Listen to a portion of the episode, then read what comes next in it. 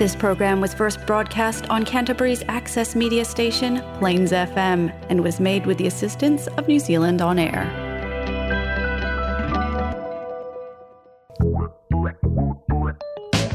It's time for Bookenz. Kia ora. Welcome to Bookenz with Ruth Todd and Morrin Rout. Two quite different books today, Ruth.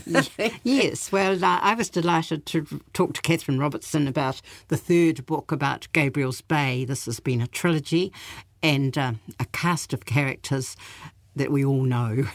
Good summer reading, I imagine. And I've been intrigued by a new book that um, looks at the lives of queer New Zealanders.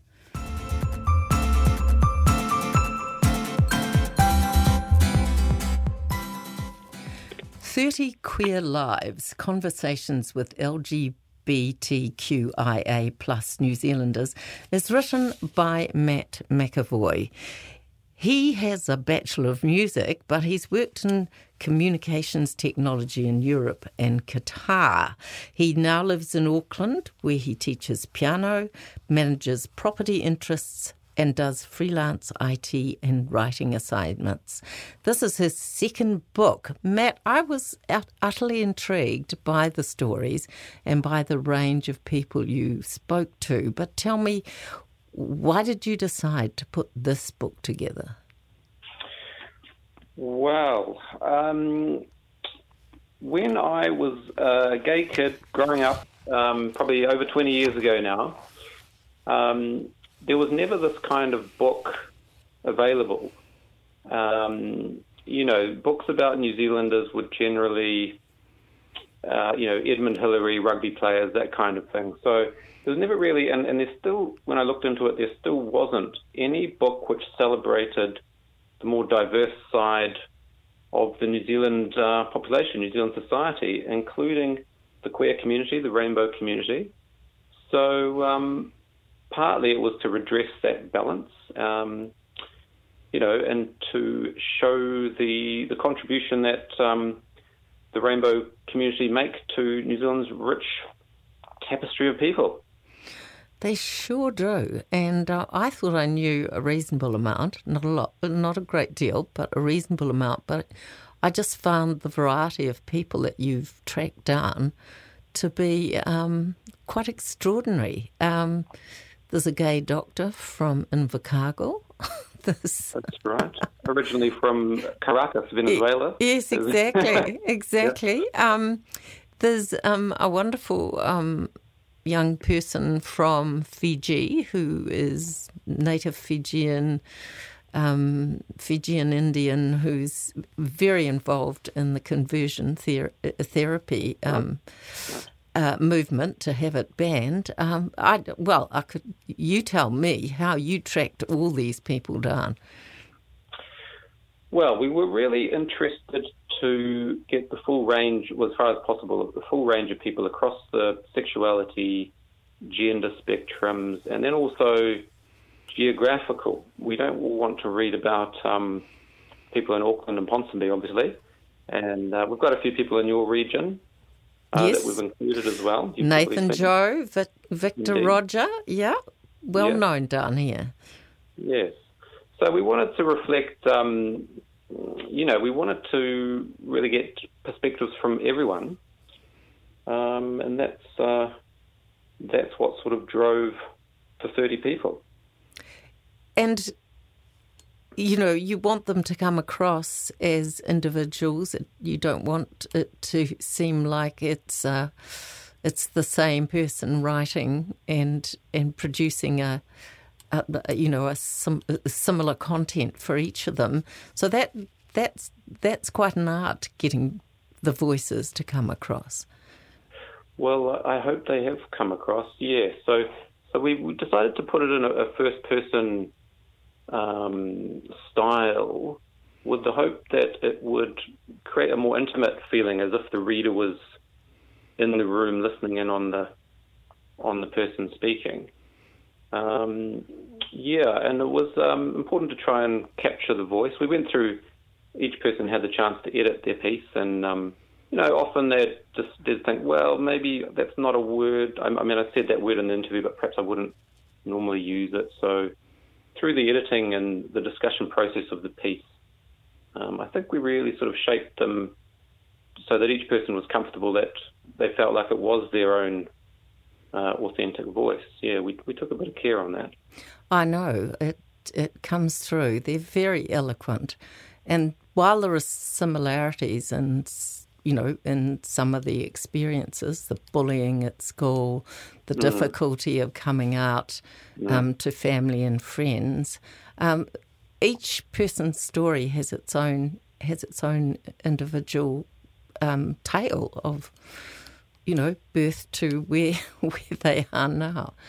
Yes, yes. As, um, I was constantly astonished at the, the openness of people, really, and the trust they they placed in me because, um, I mean, as you know, they're not all. Um, uh, every event that's described is certainly not uh, happy, and um, you know there were tears during some of the interviews, laughter and tears, um, and you know there's some quite unvarnished, a few harrowing pieces in there. So um, uh, I was I was very um, happy with the generosity that each person uh, uh, offered.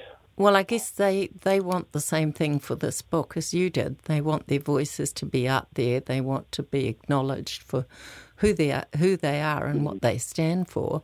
Um, but you know, they also they also it's it's quite a it's quite a extraordinary thing to have your own story out in the world, which which may be a different story to to the one that people think they know about you.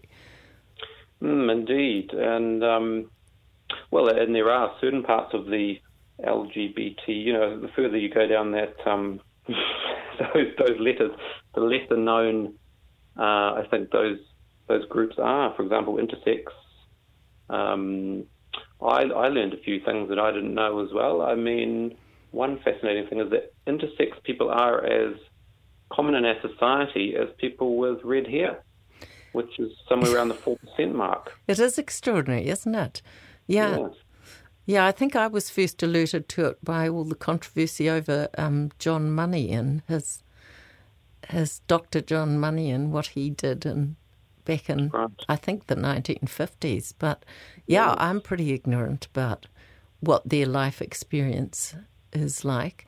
And and going back to, um, I think it's Shaneel, Shavnil yeah. Lal, yes. uh, their story, um, where he reflects, uh, sorry, where they reflect on the way Indigenous cultures had many words and um, uh, uh variations to describe uh, queer queer people of in their culture, but that those have been very much affected by Christianity, and mm. there isn't so much tolerance for the wide variety of queer lives now.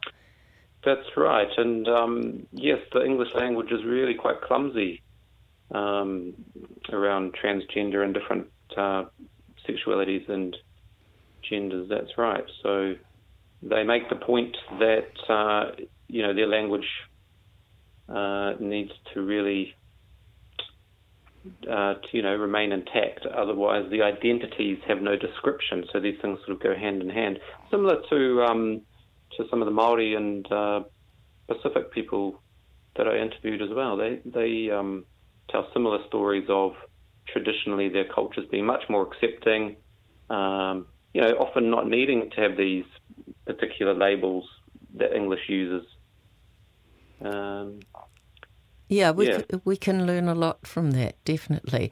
I was also um, I know there are so many, you know there are a lot of harrowing stories of of the treatment and the fear that people. Nathan Joe talks about the fear of walking hand in hand in Christchurch um, mm. with a boyfriend, um, and I'm sure that's still as as real now as it ever has been but um, there seem to be quite a number of people talking with optimism about the younger generation and their more accepting attitudes. That's right. Yes, Carol Bow is an example there. She's probably in her sixties, I believe, and um, you know, a few of the few of the older people expressed uh, amazement at the progress that we've seen since they were kids. Um, you know, through 1986, the decriminalisation, um, and now the um, marriage equality. So, uh, yeah, I mean, there's, there's been a lot of progress, but there's still, uh, you know, as as you said there, when Nathan still doesn't feel comfortable walking hand in hand with his uh, boyfriend, you know, that does show that we've still got a way to go. Yeah, and I think bullying is still a in, in schools and and not just in schools, probably in workplaces is still something. Um, one right. of one of the um, one of the people in here works um, in schools, going around talking about the experience of the rainbow community, and that's Oh, yes. you know that's a good thing too. But it's it's a drop in the bucket probably. Uh, you mean Robbie Manson, the rower? Yeah, yeah, Right, and there was somebody else as well. Um, I've just sort of it's just come to me, and now I'm going to have to try and um, um, find out who it is. Yes, well, Robbie's the um, world record uh, rower, which is quite incredible to an Olympian. It's amazing to have him in here, and someone like that to go around the, the schools with that amount of mana. Um, so yeah, it'd be nice to see more of that because you know the, the unfortunate truth is the suicide statistics for uh, queer people are still um, really terrible. So if this book gets into some of the some of those um, hands of young people or people that are struggling, Yeah, Yeah, I I that would be agree. It's um it's going to do uh, it's going to do good things, I'm sure, Matt, because um you're you know I found it utterly absorbing. I am not queer. I don't have. As far as I know, queer members of my family, but I, I, I, you know, I'd hate to think I did, and they hadn't felt okay about telling me. Um, But I, but I have queer friends. Um, so there's there's so much we still need to learn, and a book like this is a very very good way of of of um, educating us. and you know, there were, one of the um, most surprising, hopeful stories was from Sawyer Hawker. Did you read this one about the the soldier? Oh yes, yeah, I read them all. yes, oh, you isn't so- that a great one?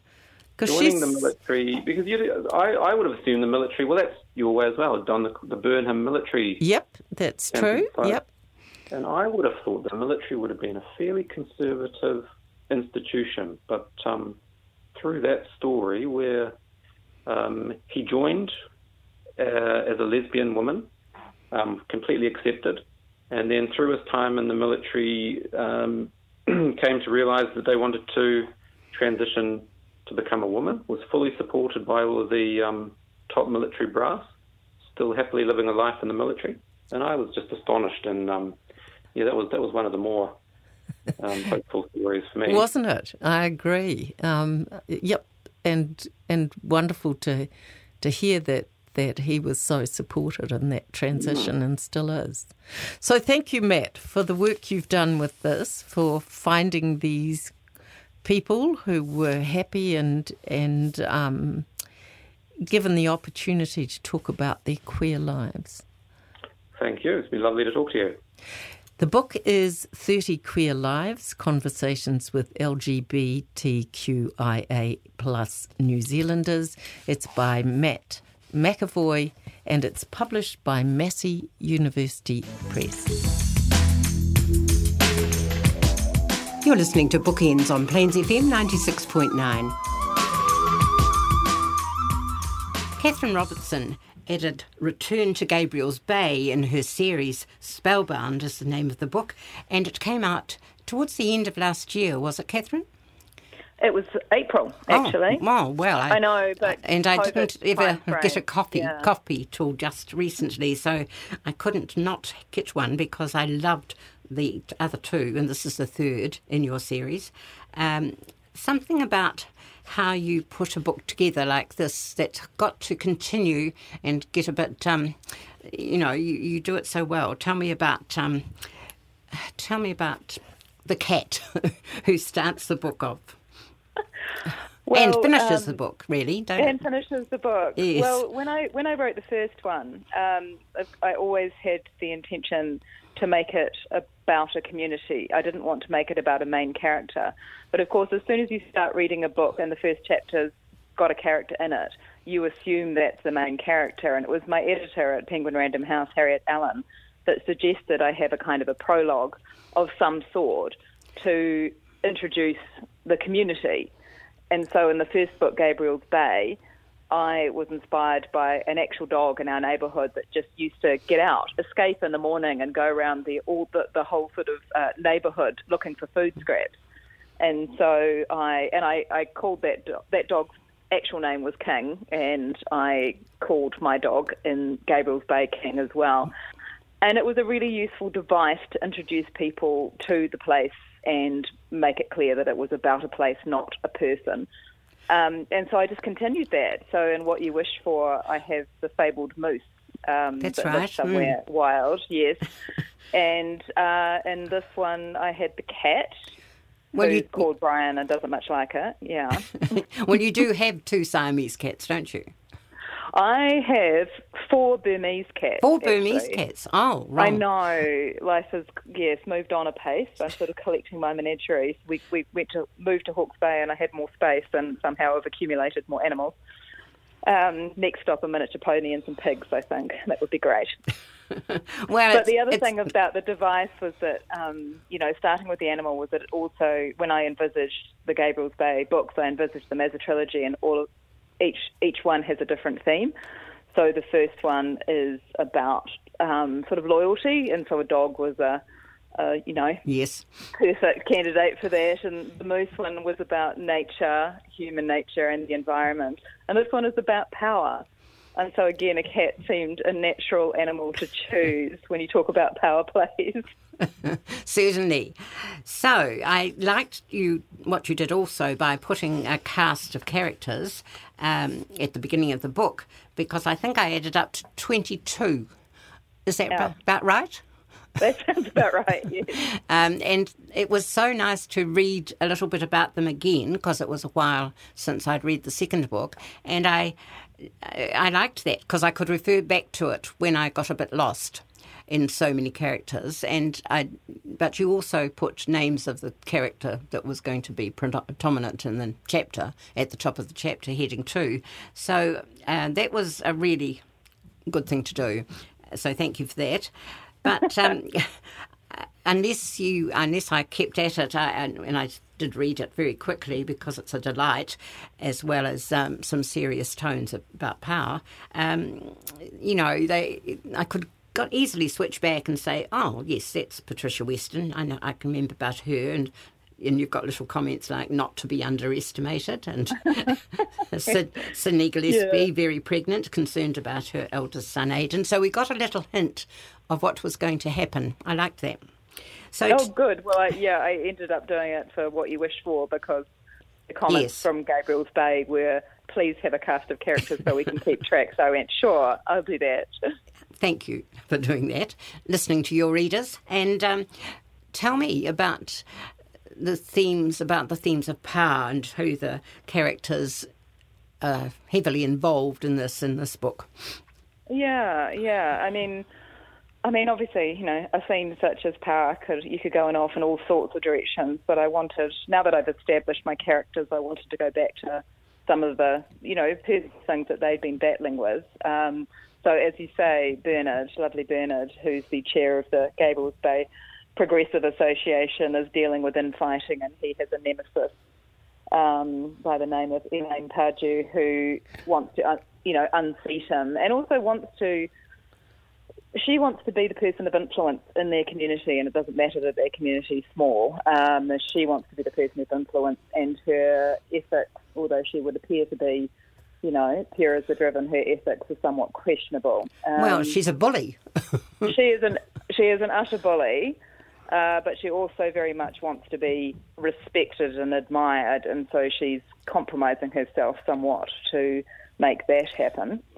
Um, and I wanted to talk about the sort of the imbalances of power in communities in terms of, you know, who has money and influence and who who doesn't, and what that means for the people who don't, um, and where the resources are, the imbalance in the resources in small communities. So who has to take up the slack? And it's not usually the people with the money, is it? It's usually the people who have very little, um, but get on and do, you know, like as Mac does, you know, gets on Always. and does what Mm. needs to be done in the community. And I wanted to talk about power and relationships. So I've got, you know, the parental relationship that Sydney is having with her oldest son, and I wanted to talk about the power of how other people can influence you, you know, about, and we've got so much with online. There's so much happening at the moment where people are getting sucked into these groups that are influencing them and not an entirely productive or, you know, sincere ways. Um, so I wanted to deal with that as well. And so domestic violence comes into it too.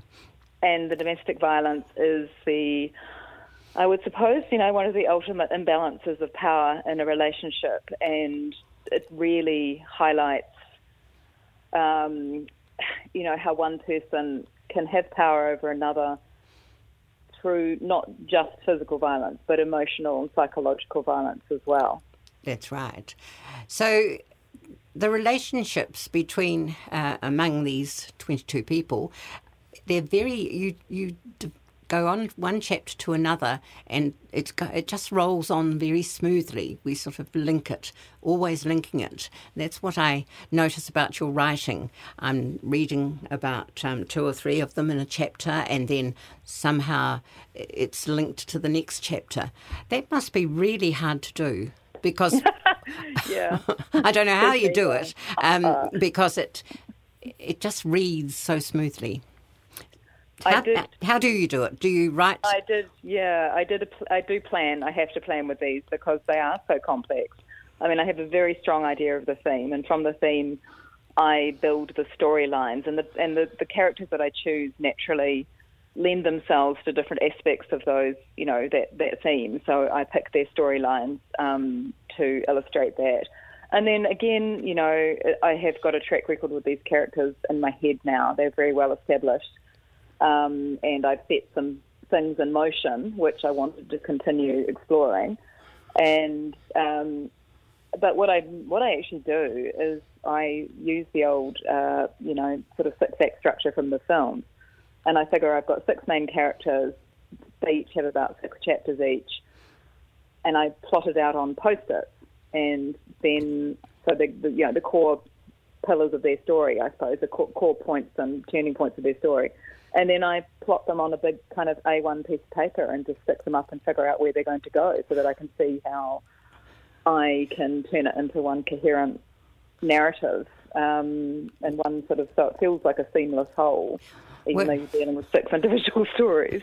You make it sound so simple, and I'm sure it isn't. And I can just imagine that piece of uh, A1 sheet on your wall and you staring at it and thinking, "Where am I going now?"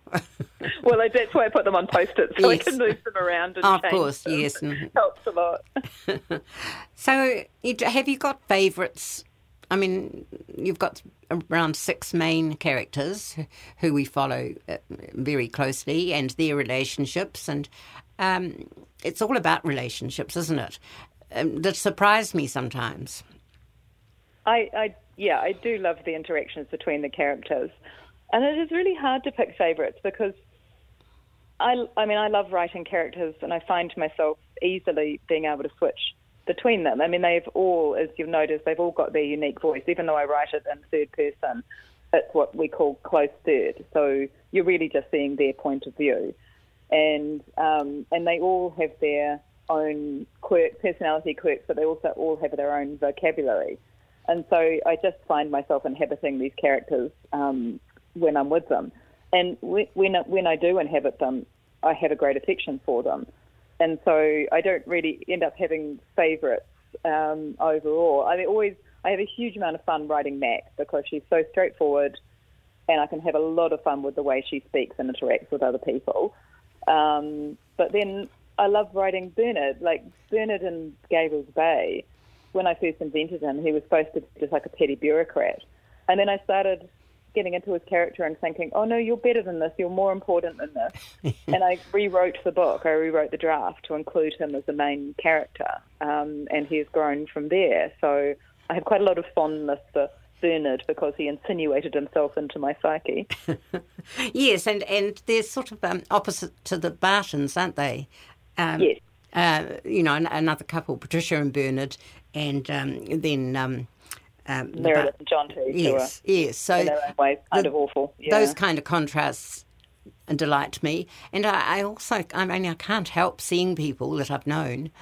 and, and, a bit yeah. about myself in certain chapters. So that's what it does for people. It's we can't help but identify because you cover the field. I think that's what I wanted to do, and that's why I wanted to place Gabriel's Bay sort of everywhere and nowhere. I mean, it's obviously by the sea and it's obviously a small town, but apart from that, I have so many people say, oh, it's exactly like when I was growing up in Te Awanga or up in the Bay of Plenty or even down south, you know, mm. and and that is very pleasing to me that I've managed to do that. But yeah, I hope, and especially writing humour.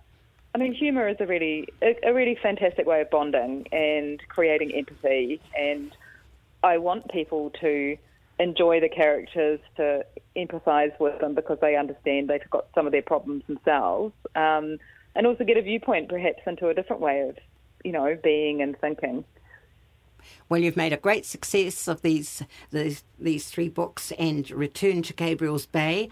Uh, Nicky Pellegrino uh, describes it as amusing, warm hearted, thought provoking, and most of all, relatable. And uh, Catherine Robertson who um, lots of people know from she reviews books for the New Zealand Listener. She's a regular slot on RNZ's The Panel and Jesse Mulligan's book Critic Slot. So um, look for the three books if you haven't found them yet. I'm sure most people will have found the first and second one. And the third book is called Spellbound and it's published by Penguin Random House.